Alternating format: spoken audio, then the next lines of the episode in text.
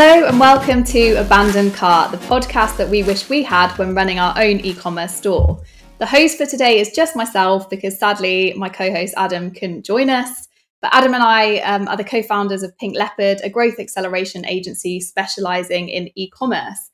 Joining us today is marketing attribution expert Jill Quick. Jill is an analytics consultant and trainer at the Colouring In department who was going to be talking to us about e commerce attribution and how to get the most out of your marketing and measurement. So we are very excited about that. Jill, welcome to the show. Hello, thank you very much. I think everybody says thanks for having me, but genuinely, thanks for having me. It's lovely to meet you. All. Thanks so much for being here. So we we kick off every episode with this question, just so our listeners can get to know our um, guest expert on a personal level. So, what's the best piece of advice you've ever received, and how has it impacted your life?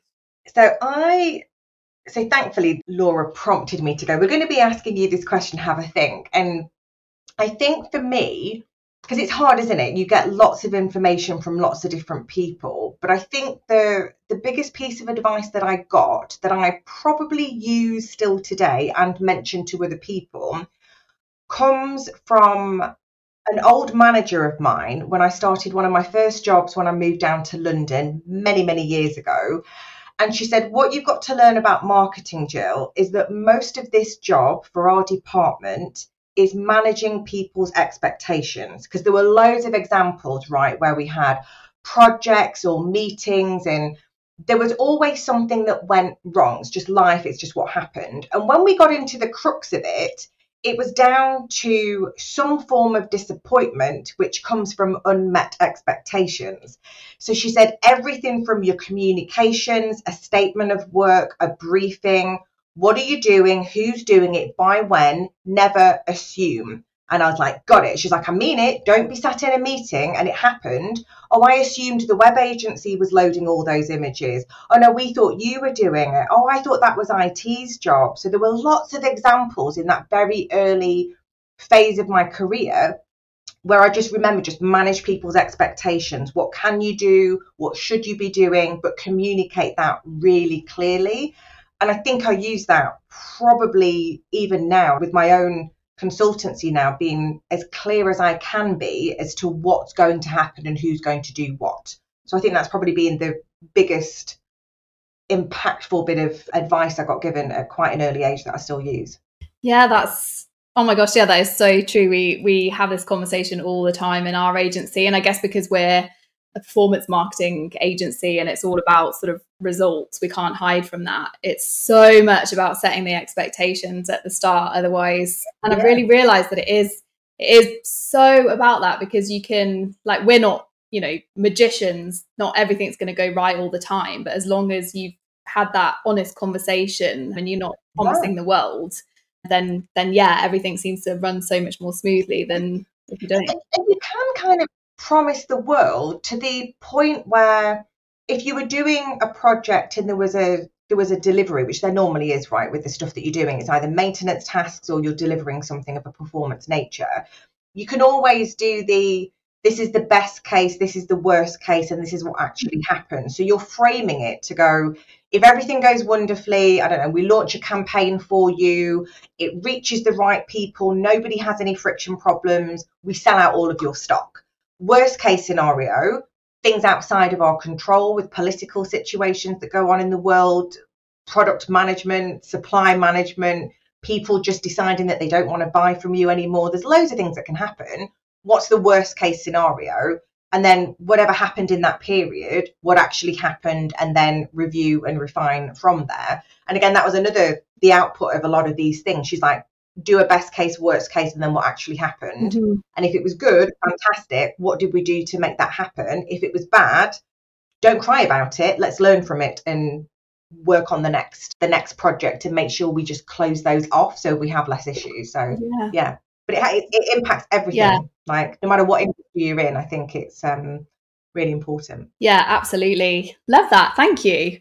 Okay, great. So before we get into the the questions, which I'm very excited to to ask you about, um, I'd love to just have a bit of an understanding of who you are, what what it is that you do, and also where the name the Colouring In department came from, because I just I love it. I, I've heard it myself on other podcasts, but I'd love to hear it again. And that is exactly the reason that I went for it. No matter what I did in my in my career, and I've been very fortunate that I found what I enjoy very early on. So I was doing like GCSE business. I don't even know if they're even called GCSEs now, but from about the age of 15 doing those modules, I'm like, this is really interesting. I like this. And then from my A levels doing business, my favorite one was marketing. And then I did some placements and experience in marketing, went on to do a degree in marketing, postgrad in it. So I've always been in this field and it's just annoyed me that no matter what I did, whether it was for a B2B company, a charity, profit, non profit, big company, little company, our department was always seen as the revenue taker and the ones that you needed but you weren't quite sure why and it was hard to prove the value. And you would get that that slur. It happened in multiple companies where they were like, you know, they're all there with their crayons and we need an eco roller for an event, Jill. Or and I'm like, I've just built you a website, or we've just launched a brand new PPC campaign, and we were just referred to it as, as the colouring in department. So when I was thinking of a name for a change in direction, I'm like, do you know what? I'm going to to own it. And weirdly, and I know everybody can see this, I've actually got some pin badges with the colouring in department. So I'm just like, I will wear my badge with pride. I'll send you one in the post. Yeah, thank you. um, I'm really proud of that. I'm like, fine, we are the colouring in department. We are the creatives that are going to work on all of the things that your business needs. And it is an art and a science. You can't have one without the other. But I accidentally fell in love with analytics from probably trying, revenge is the wrong word, but trying to ensure the work that I was doing had value. And that came from learning correctly how to use for me it was google analytics which is what i, I specialize in. And the the feeling of standing up in front of a room to say you gave me some money in our budgets in our salaries the office that we're sitting in the equipment that we're using. This is what we did and this is what the return on investment was. It wasn't the warm feeling in my tummy a kind of the the lines are going in one direction we're going to say it was us it was really empowering to have some numbers to justify what you did and hypotheses for other things you were going to do in the future. And I just loved that. And I didn't I didn't get any formal training. And then as I started going into training, realizing that nobody does right. Like you start a job, Laura, and they'll go, Welcome, hello. Here's the email. Go log into all of these tools. Have a lovely day. There's hardly any documentation. Mm. There's no formal training unless you've got your own experience or you've gone on a course or you've brought somebody in to go through this with you. Yet we're using these tools to justify all of our work, which I just found just, you know, you just slow blinking going, this is a really important tool, but not everybody knows how to use it properly. Yeah. And we're all being told that data is brilliant. Mm. Where's the disconnect? So, yeah, I started doing a lot more in the training side of things, which I really enjoy doing. And then I'm also doing consultancy as well, and predominantly it's focusing on on measurement. So yeah, and GA4 because yes, we love GA4. oh, amazing! Oh, but you love it. oh, that amazing! I love that, and yeah, I think that's why I fell in love with performance marketing because it was being able to sort of prove again with marketing you get you know everyone thinks you can do everything oh you must be able to design and you must be able to read data and you must be able to run our PPC mm-hmm. as well as Facebook ads and email and sort of you know I quickly realized that I wanted to specialize in performance. Well my kind of expertise was in Facebook advertising because you could really prove your worth. So yeah that's love that story. And yeah it's really true about the about the analytics too because yeah nobody really does train on it. And even working with some huge brands or speaking to a lot of huge brands more so now than I think because of maybe like iOS or a lot of things that have come come in and happened. Like a lot of brands are kind of you know doing 100 200k a month and they're like well not really sure. I mean our email's doing pretty well. Our email team is saying they're doing really well. Is saying they're doing really well. We send mail outs and we don't really know like what's doing well. And you're kind of like okay that's wow that's interesting because how are you going to scale? Or yeah so I, I really you know i love that and that's that's why i'm so excited to to talk about attribution with you today. So i'd love to dive into e-commerce tracking and attribution. Would you mind giving an overview? It's probably quite a broad question but on how e-commerce tracking sort of works especially well within ga because i know or ga4 now because i know that's your i would say that obviously with with how how Google Analytics works, you will predominantly have either a software that you're subscribing to that will do it for you. So if you have a GA4 data stream and you're doing something like Shopify, you don't have to do a lot of the work. A lot of these third party vendors will do the heavy lifting for you.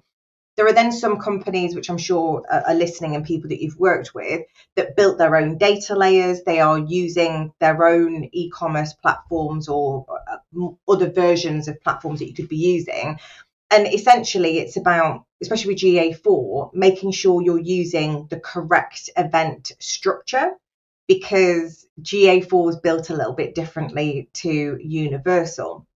And if we don't follow what the computer program wants, then the reports don't go the way that we want them to, to work. So we all know this, but there's an event called purchase. But I audited one account and they put bought product and went, why is our report not working? I'm like, you are not using the name that the computer's listening out for. So computer said no. Yeah.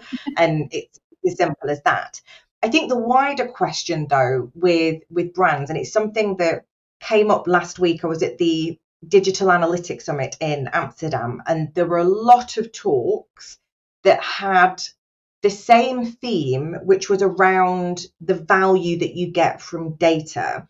And I think you've got to step back and think it's not just about the business objectives, because that's obviously important. And all websites can be boiled down to you bought something or you filled out a form, whether that's a charity whether that's a SaaS business, whether it's e commerce, they pretty much fall into those two end points.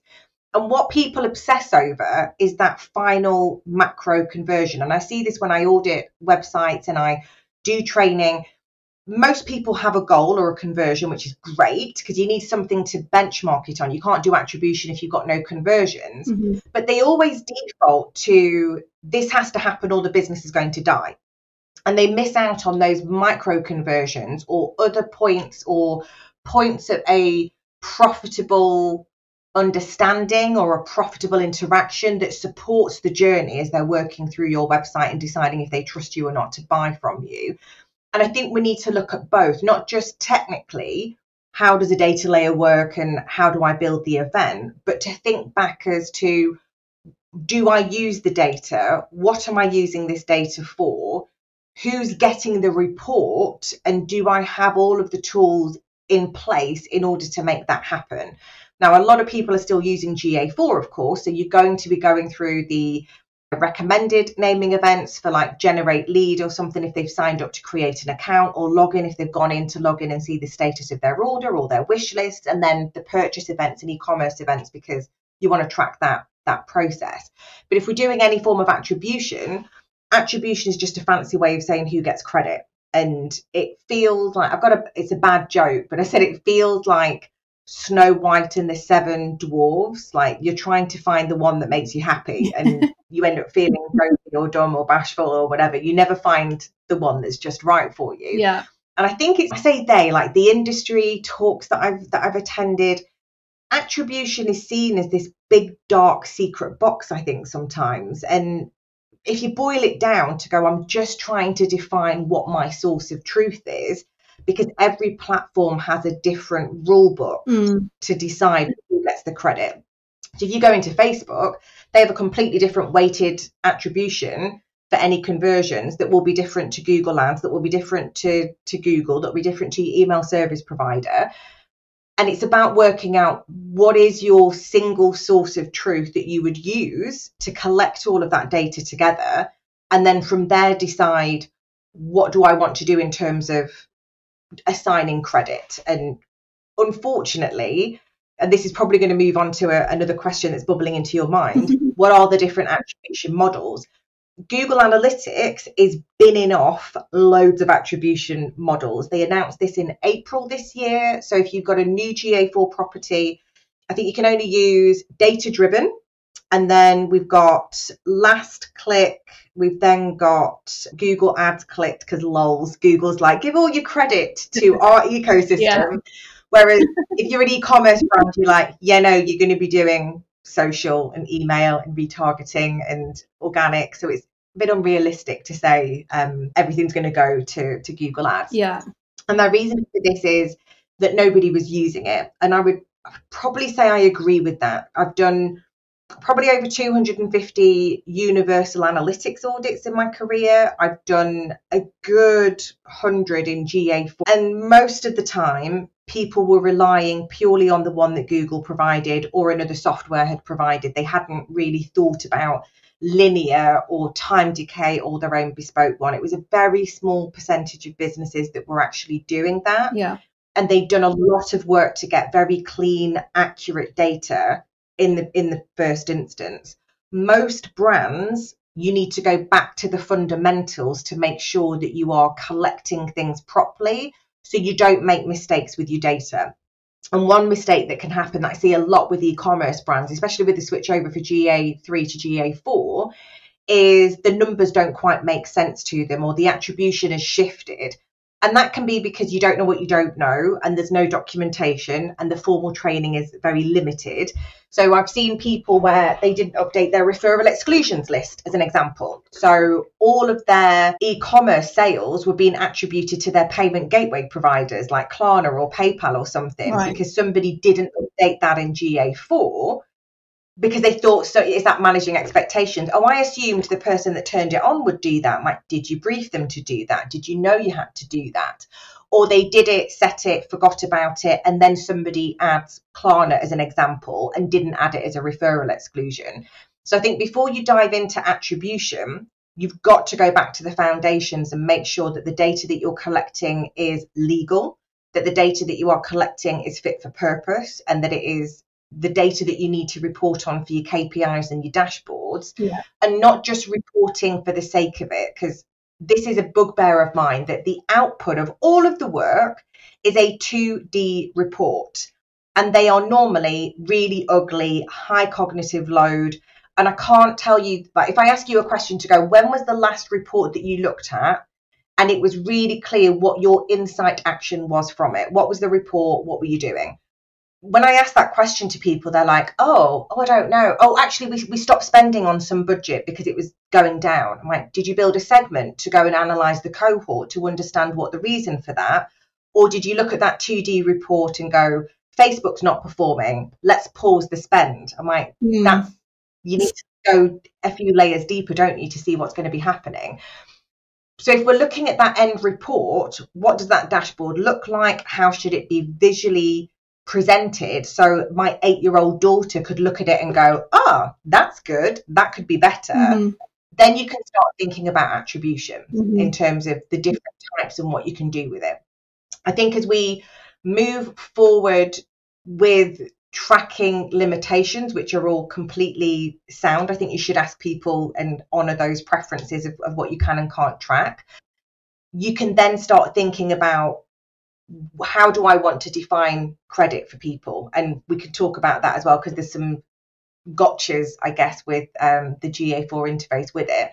But I think it's going to be harder as we move forward in time. I think we're going to be looking at more aggregated data and less individual. You talked about iOS before. Like, if you can't track individuals on a creepy level, it's going to be aggregate users and the themes and what are they doing so it's almost like going back to marketing in the early 2000s mm. with 2023 technology, isn't it? Because it's like we can do more with what we've got, but we have managed completely fine over the last however many decades capitalism has reigned yeah. supreme. then we can figure this out as well. So in a way, it's going to make things simpler with attribution because Google's removing it.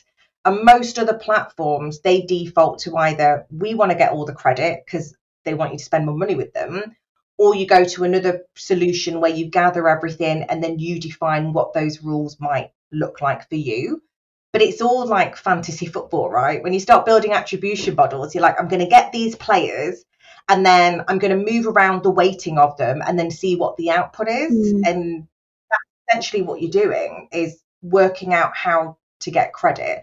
But if you don't do anything with the data, Laura, what's the point? Mm. So let me rant on for another five minutes. There's there's like two reports. I think I've talked about this in another podcast where if you go into GA4 specifically, obviously there are, are other performance tools of choice and you can look at any of them. But in GA4, if you go into the standard lifecycle reports, that's all your aggregate data. If you go into user acquisition, that is all first visit event fires the look back window for that is 30 days. And I don't think people realize that because Universal was six months for the computer program to look back through all of its data to assign a source in a medium campaign, whatever, to get the glory of the sale. In GA4, when a new user lands on your site, if cookies haven't been present and it fires the first visit, then that report is first touch user scoped, which means it will only ever show you the first touch point of that user and the conversion look back window is 30 days. Now, if you do have micro and macro conversion, that's good because sometimes people maybe have a longer window, but most people should have done some interaction to care a bit within a 30 day window. If not, there's probably something wrong with what you're doing with your marketing. Now, that report's really good if I'm trying to get new customers and I'm like, right, out of all of my channels and the role that they have on my performance, what's the one that starts the journey? Yeah. And then you can go off and investigate well, what was the creative? Could we refine the targeting? You're doing something with that information. So that is running on first touch attribution in that regard.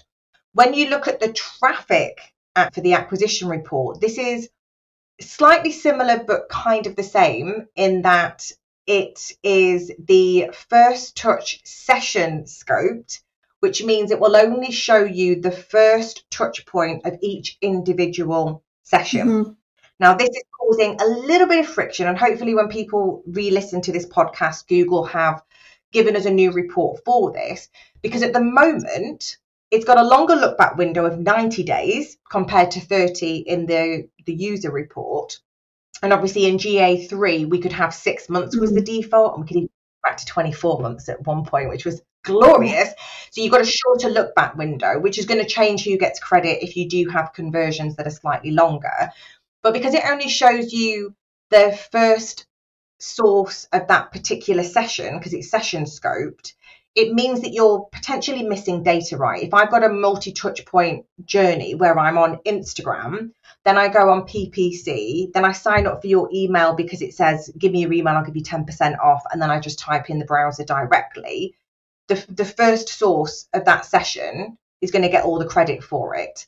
So, what happens to the other middle bits? Mm. Because Google doesn't create a new session when the campaign source changes mid session, which is good, but there's a, a little window of, of, of, of, a broken opportunity there. Now, there's a workaround with credit to, I'm going to say his name wrong, so forgive me, Brais Calvo, where you register the content, term, medium, and source as a custom definition. And then you can build a report in Explore that says, what was the session source medium? So, what was the first touch point of that individual session? And then it shows you what the final touch point in that session was. So it's filling the gaps. Now, I'm mentioning this because if somebody's created a workaround, then surely Google could provide a pre built report so we can go, what was the first touch point for brand new people within a 30 day window? So I can pour more money at the top of the funnel, which impacts the end of it. What are the individual sources for each individual session? Because that was the one that got them started for that session. I'm wanting another report now that fills in the gaps for the middle yeah. because a lot of attribution questions I'm getting are down to the fact that Facebook says it sent a thousand and they're logging into GA4 and it says 600 and they're like, where's it gone? I'm like, depends where it was in the journey. Yeah. If it was the second touch point in the session, not going to be recorded. But you can if you do this workaround. So there's there's these kind of nuances that Google's trying to provide with the challenges of tracking people whilst honoring privacy. But it's understanding what those attribution models are. So we've we've almost got a first touch and a last touch report out of the box. And no matter what you do in your admin settings, those reports don't get impacted by it. Yeah. Now you then have the choice to say, I would like last touch or data driven, and that will change the reports in exploring and your conversions. But I think we're going to be given less toys to play with. So previously with the seven dwarves, it's like Goldilocks and the three bears now, and it's finding the one that's just right for you to make it work is is the challenge. Yeah. But going back to what I said earlier, if you haven't set up your configuration properly, if you've got staging and development sites in that data stream, you've diluted your conversion rate. So most brands, before they touch attribution, you have to make sure that the data that you've got is clean and is tracking what you want it to track, that there's no blind spots. And then you can start thinking about, okay, what am I what am I saying to the people above me, or if it's my own business, where do I spend my money? Where do I spend my time? because that's ultimately what this is trying to do, right? That 2D report has to have some sort of action. It can't just be marketing did stuff, go back to the colouring in department. Mm. And that's what I would have. All these reports, and it was like, look, we've tangibilized all the stuff that we've just done. And the people that didn't get what we did were like, cool, pie charts and charts and tables, marketing did stuff. Here's your purchase order, here's your budget, here's your salary. And it's like, we've got to do more than just go, stuff happened. Reports and whatever the attribution should be needs to be more actionable. Mm. And that might depend on maybe the business that you're in. Because most startups that I've worked with, they're like bums on seats. We want to go for funding. We want to show that this is viable. So they'll focus on the top of the funnel, right? They'll be doing social media, retargeting, influencer, because that's really good at getting people in. Mm.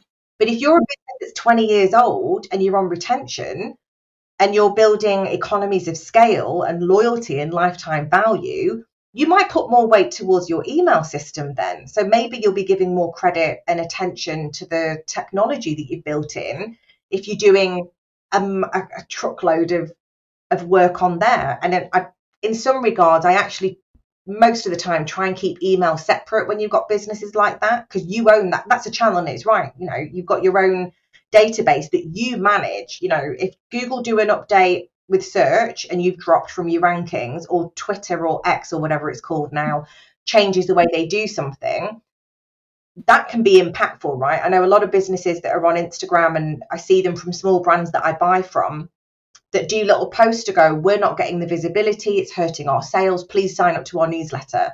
Because that's really the only way you can safeguard yeah communicating with people is to build that database, but that's costly, right? You're holding a database, you're paying to hold that database. You've got to think about the creative, and those emails can be used for loads of different tactics. So you've got to make sure you're tagging that properly to get the attribution for email. So yeah, it, there's a lot of it depends with all of these, which is never. I always think somebody's going to expect me to write like a here's here's the things, here's the to do list. Um, yeah. But really, it's following a set of fundamentals and where are you in your business cycle what's the what's the data maturity of your company what's the internal data maturity of the people using the data because there's businesses that have you know BigQuery and data lakes and all this stuff and they're all great and wonderful and very clever. But then at the end you've got people that are in the very early stages of their analytics journey and they don't know the difference between what is an attribution model what's a dimension what's a metric because they've not had any training yet they don't understand it.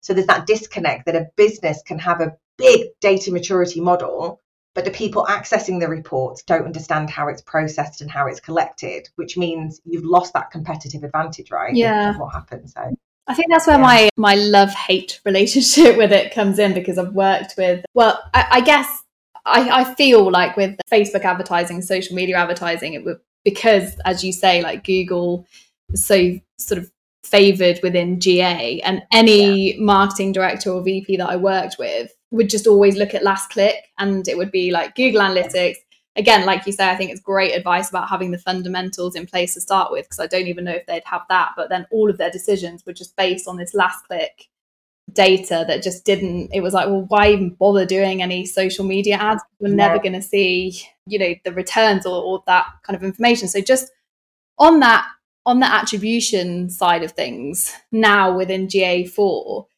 do you, I suppose there is no perfect attribution model? Is there is there is it just purely dependent per business like you say what level of what maturity kind of phase they're in? Yeah i think so because i think for me and taking a, a kind of slightly different angle to the way that I approach that endpoint because ultimately anything that I'm doing, whether I'm training somebody, building a measurement strategy, I do a whole load of scoping questions at the beginning of any project. About 10 years ago, my first instinct was like, roll up your sleeves, Jill, let's go into the admin and let's see what's turned on, what's turned off. It was very process driven, very analytical, as you can imagine. The bit that I started to change came about when I was working for somebody and they were like, Do you know what, Jill? I actually don't read these reports. I don't really know what I'm looking at. I don't understand it. I don't really trust the data that's in there because it's different to what I'm seeing. Could you just pop it on a little post it note? And I was like, no, hmm. like you've got my. I honestly panicked. I was like, no, no, you've got you've got all the things. I've done all the things. Like read all the things, and they were like, nah. Could you just like pop it on a post-it note? So I I lovingly adopted it and called it post-it note reporting, and it feeds back to working out when you build these reports, ultimately, one, maybe two people can ultimately do anything with that data. You can inform 20, 30, 50, 100 people. One or two people actually have the power to say, yes, continue with your strategy. So I'm paying you. Yes, continue with the agency. You've got budget, and that's basically it, right? Like they, there's one or two people that you are performing for. Mm. So it's working out those reporting personas. Who are you reporting to? And what is important to them? Yeah. And then how can I visualize a dashboard that could be a one pager introduction executive summary? Then we go into the weeds later because they don't give a shit about that, to be honest. They care about tell me on a, on a post it note what's happening. And I did I did a talk, as I said last week, and I, and I focused on this particular topic and to highlight this in terms of what is the best attribution, how do you present things? I did a workshop for General Assembly back in 2018, I think it was. And it was called Marketing Metrics That Matter, a very catchy title for that. Now, what I what I found for this with this post-it note reporting, I reached out to loads of people in my industry and I said, if you could only take a couple of metrics to the board, what would they be and why? Like, what's your favorite metric? Because, you know, I'm cool and I think about what people's favorite metrics are.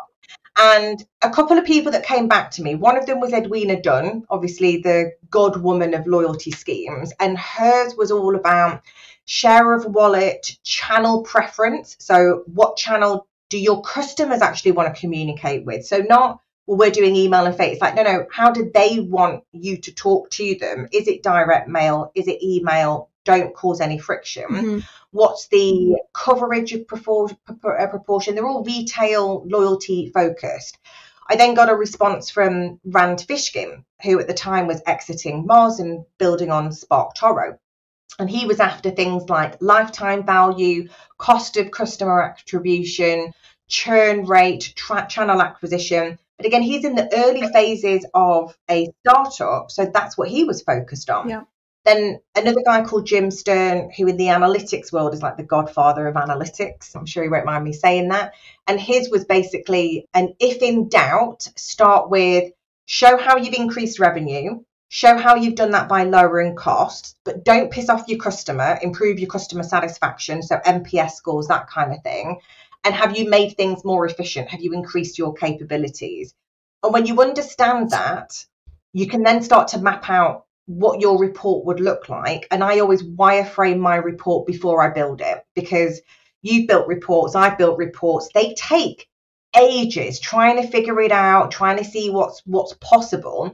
And it goes back to that advice that I had from my former boss, which was manage expectations. Because when people don't get what they want, and this is borrowing from Brene Brown here, love her definition of this, disappointment comes from un- unmet expectations. And I'm like, God damn it, that's a great way of going, why am I unhappy about this? So if you do a wireframe, pen and paper to go, I'm going to build you this report because I'm trying to get this story across mm. because of our state of our business, the products that we're selling, what we're investing in at the moment in terms of resources and strategies and tactics. And then that should be reviewed on a quarterly, six and 12 month basis. Because if you've gone into the we've exploded and we've expanded, that report's no longer fit for purpose. Mm. You now need to have a different set of metrics that might be important from you know, the startups going, we want to show that this is a viable business. Maybe they want to get some funding or a loan from the bank. So you need some data to show that you have a an audience ready and willing to spend money with you. So you will default to what was the first touch point, which is that report we get in GA. So you're using that first touch attribution model. What was the last touch point in their last session? And then you can just paint a picture of bookend in it. I've done things with the micro and the macro conversions and a bit of homework for the listeners. There is a book called Lean Analytics by Alistair Croll from 2013. I'll send you the link for this because it's a, a, good little book. And he did a webinar that I watched that said if you can't write down your business model on one piece of A4 paper, you do not know your business well enough. And in this book, there are six different business models that is mapped on a piece of paper. And one of them is e commerce, and it's got all in there about what are all the different touch points that you should be collecting from a business point of view. And what I did is I looked at these models and mapped out all of the micro and macro conversions. And we have 20 in GA3, you get 30 in GA4. So you can start off with show me people that landed on the website and maybe looked at our social media icons at the bottom because you can track that with a click event. Somebody search for something using the, the view search bar. Somebody clicked through some images, somebody watched a video, somebody looked at a product, added to basket, added to wish list, bought it, referred a friend, left a review, joined our loyalty scheme. Like you can do the whole journey. And then you look at your data and go, which of these am I tracking to support the business model? And most of the time it's we bought something. I'm like, okay, what about people that sign up to create an account?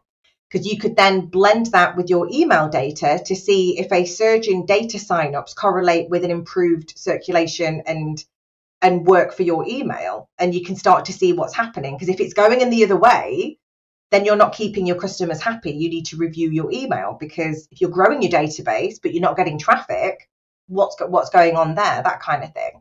And when you get all of those different various touch points i like to heat map it in a report and having that color code if you if you can imagine it now you've got like let's just say we just do five micro goals just to make it easy. So checked out our social media signed up to our newsletter added to basket added to wish list bought the product or something like that. And then you can have your channels. And what you'll see is when you heat map it you'll see the role that those channels have to play in your funnel. And it might be that facebook never gets them to buy the product because it's top of the funnel, it gets them to sign up to your newsletter. And it might be that some of the SEO stuff that you're doing with organic, when somebody goes off and maybe does a review and has a sense check, is really good for getting them to create an account.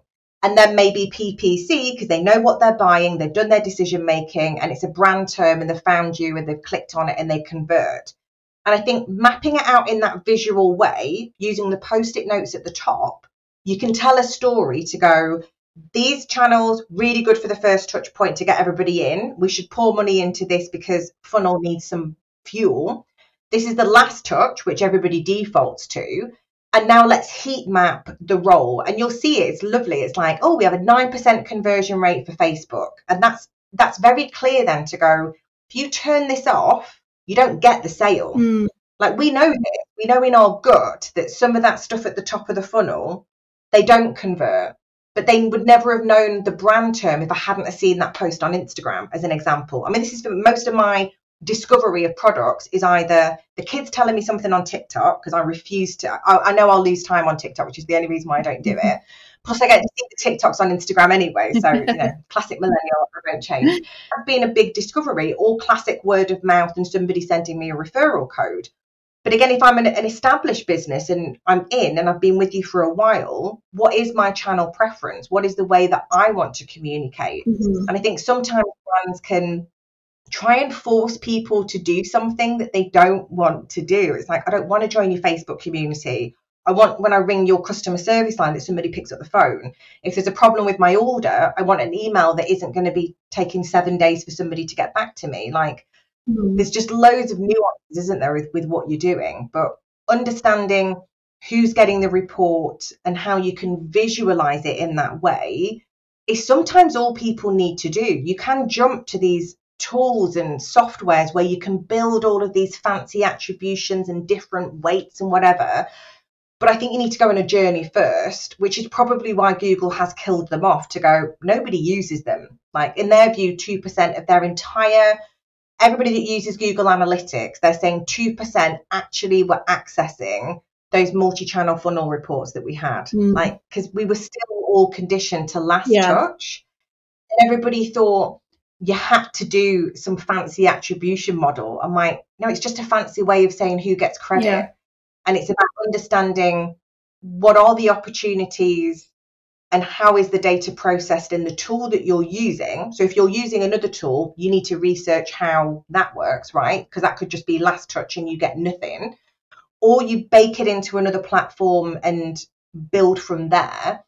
But I think there's more there's more that could be done at baseline level before we run off and, and be like, let's start cooking up loads of stuff that we don't need. Because ultimately, that could be a pointless vanity project that nobody looks at because they like the way things have always been. Yeah.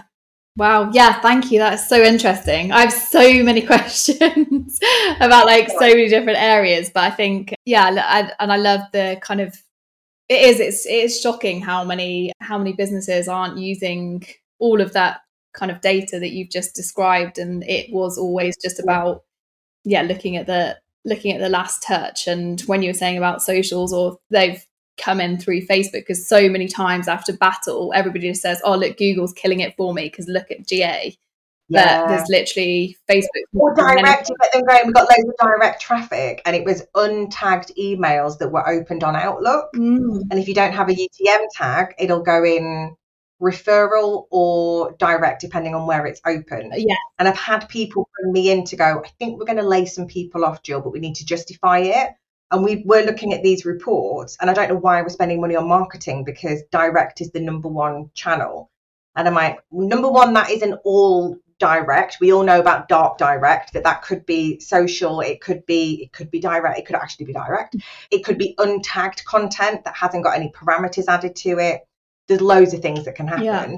And it's only when we started doing that like heat map and tagging things properly, again, getting the foundations right, that those reports shifted gears and they were like, oh, so we don't get rid of marketing. I'm like, well, you can, but in about three months' time, when your leads have run out, you're going to, mm. you, there's no business left.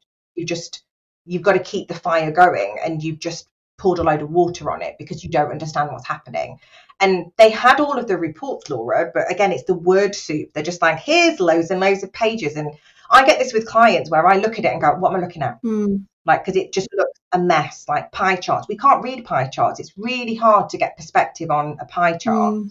Try and do a small multiple. Could you do something with a scatter plot that makes it easy to understand what products are selling or what people are searching for? And that's the justification for you to change your budgets. Like, there's all sorts of things we can do, but I think we rely on what comes out of the box too much mm-hmm. instead of going, well, what do I need for my business, the stage of the business, and the resources that I have? And then how can I mold these to do what I want it to do? Mm-hmm. Because default settings, default reports don't do anything for anybody because everybody's different, right? Yeah. I'm sure you see this with your clients, same industry, but completely different in terms of how they work, which I always find fascinating because you're like, oh, I thought they'd be like carbon copies, but there's always just something slightly different mm. In each of them. They don't act the same way in that regard. So you have to tweak it yeah a little bit yeah and it's well it just goes to show doesn't it how vital this kind of the work that you do is because people because businesses make these massive decisions and could cost them their entire business because of because they're not either they've got the data they don't know how to read it or they're looking at the wrong things. So yeah. And I've met people that we've done discovery calls and they were really honest when I'm like, Do you use the data? What do you and they were like, Do you know what? We actually don't want to invest in the money to get this working properly. We'll just pull together Google Search Console, the Facebook data, maybe stuff from our CRM and go from there. I'm like, cool, that's great. If that's what you want to do, bob on and crack on with it. You know, it's all relevant to what you're doing. I've met some businesses, not many, but a few over the last three years that have gone, we actually don't have any analytics, but we thought with GA4, let's, and I'm like, what have you been doing? And they're like, I think it's a mixture of luck and instinct, but the business was getting to a point where the luck was running out and there's been too many political shocks to business in the last three, four years that they can't rely on it anymore. They're like, we need a bit more guidance. So the ones that when we've got it in the background, we don't log in, we don't use it, are now going, actually, maybe we do need it. Yeah. And then there's some businesses that if they're small, it's not worth the investment. Mm. But then again, it's what I've been saying, well, if you're small and you're a one person company and you've only got your maximum best, you know, use cases to produce 100 units, and you've only got two SKUs, well, cool. You can probably wing it on your Shopify data and Klaviyo and a bit of your Facebook, Instagram profile. You don't need anything else at this point Mm. unless you want to expand. Yeah. And they're like, no, no, I'm still going to work from home, still going to do this. It's like, cool. Yeah. Versus a massive e-commerce brand, and you're like, mm, you need something Yeah, you need different. it. Or it's it's for us, it's like brands where um they're at the point where they're trying to scale once they're coming to us, like we can't scale anymore and like the Facebook agency don't really know they're like throwing more money into it. Um the like PPC is doing okay, we think, and then email, we're sending three emails a week now, but you know we're still not managing to scale and it's because they just don't because they don't understand where the sales are coming from they don't understand where their new customer acquisition is coming from versus their retention Yeah. and that's where we we find And it so vital. there's things you can do in GA4 that we could never do in GA3 and some of the other tools. And I've spoken about this at a few other events, but I'll, I'll, talk about it again because I think they're the star of GA4, which is audiences. So audiences in GA4, you can use them for Google Ads. So if you've turned on Google Signals and you want to build an audience specifically for Google Ad remarketing, you can crack on with that. But you can also use the audiences, even with signals turned off. You get a hundred of them in the free version, and they could also be used from a analysis point of view because you can layer event counts and time. Okay.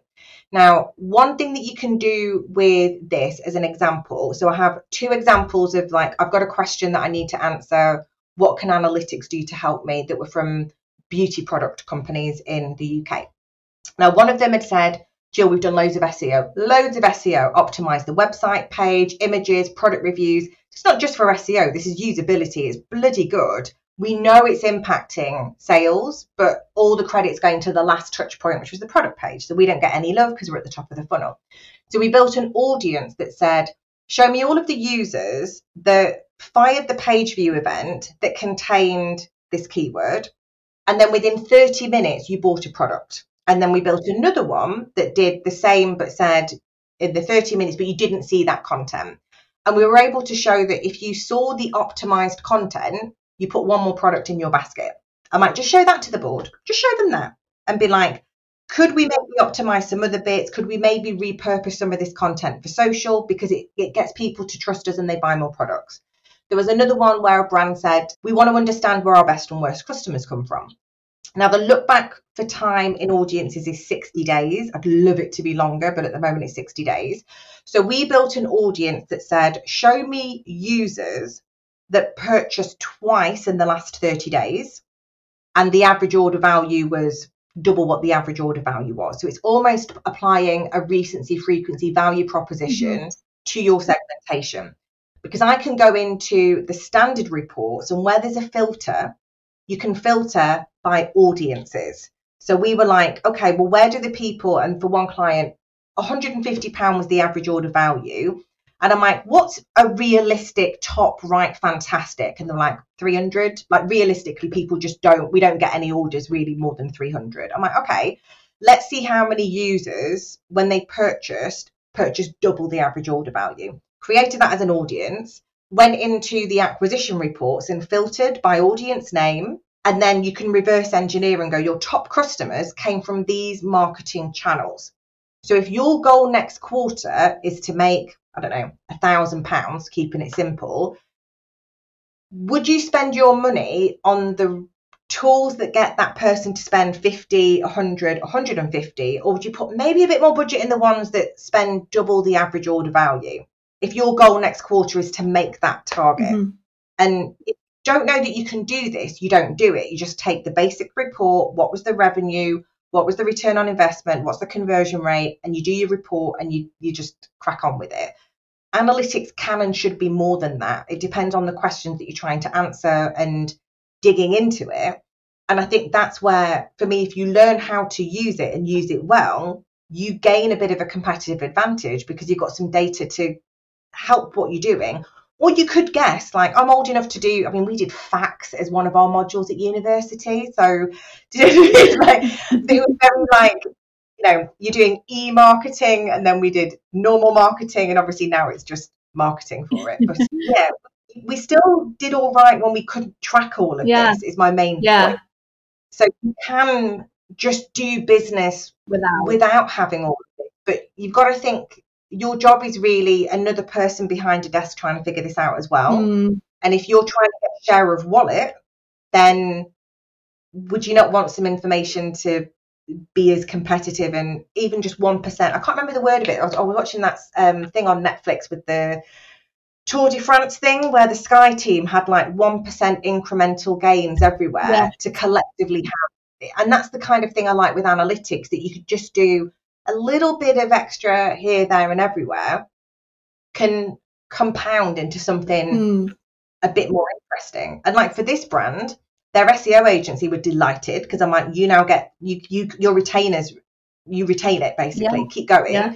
And for the teams that were doing marketing with that audience segmentation kind of thing, it just meant that they could go back to the board and say, here's your post-it notes at the top, here's the data visualized in a way that has a low cognitive load. And by the way, because of this insight, we're hypothesizing that we're going to double the budget on this campaign because those users spend more. mm. They're like, all right, Laura, crack on. Here's your budget. Yeah. You know, let me know when you best case, worst case, what actually happened. Yeah. You know, managing expectations because it's not. It's not, and this will be the one thing that I'll end on. It's not a given. Just as when you're doing A B testing, I get people that go, cool, we're going to do A B testing, I'll double my revenue. I'm like, no, you'll do loads of testing and you'll learn something from each test, but changing the colours of the button doesn't make you a millionaire. Working about attribution, it's always a hypothesis. So it's managing expectations of I'm giving you some information on what has actually just happened, unless you've got any predictive um, kind of metrics that you can work with. Most people, it's historical lagging data. But based off of how I've used it, I'm hypothesizing what to do next time. Best case scenario, we convert more people that spend £300, which will give us a better return on investment, lower cost, and everybody's happy. Worst case scenario, it's the same as it was before Yeah. you know, and then what actually happened, and then you rinse and repeat that process. And Mhm. I think that's the.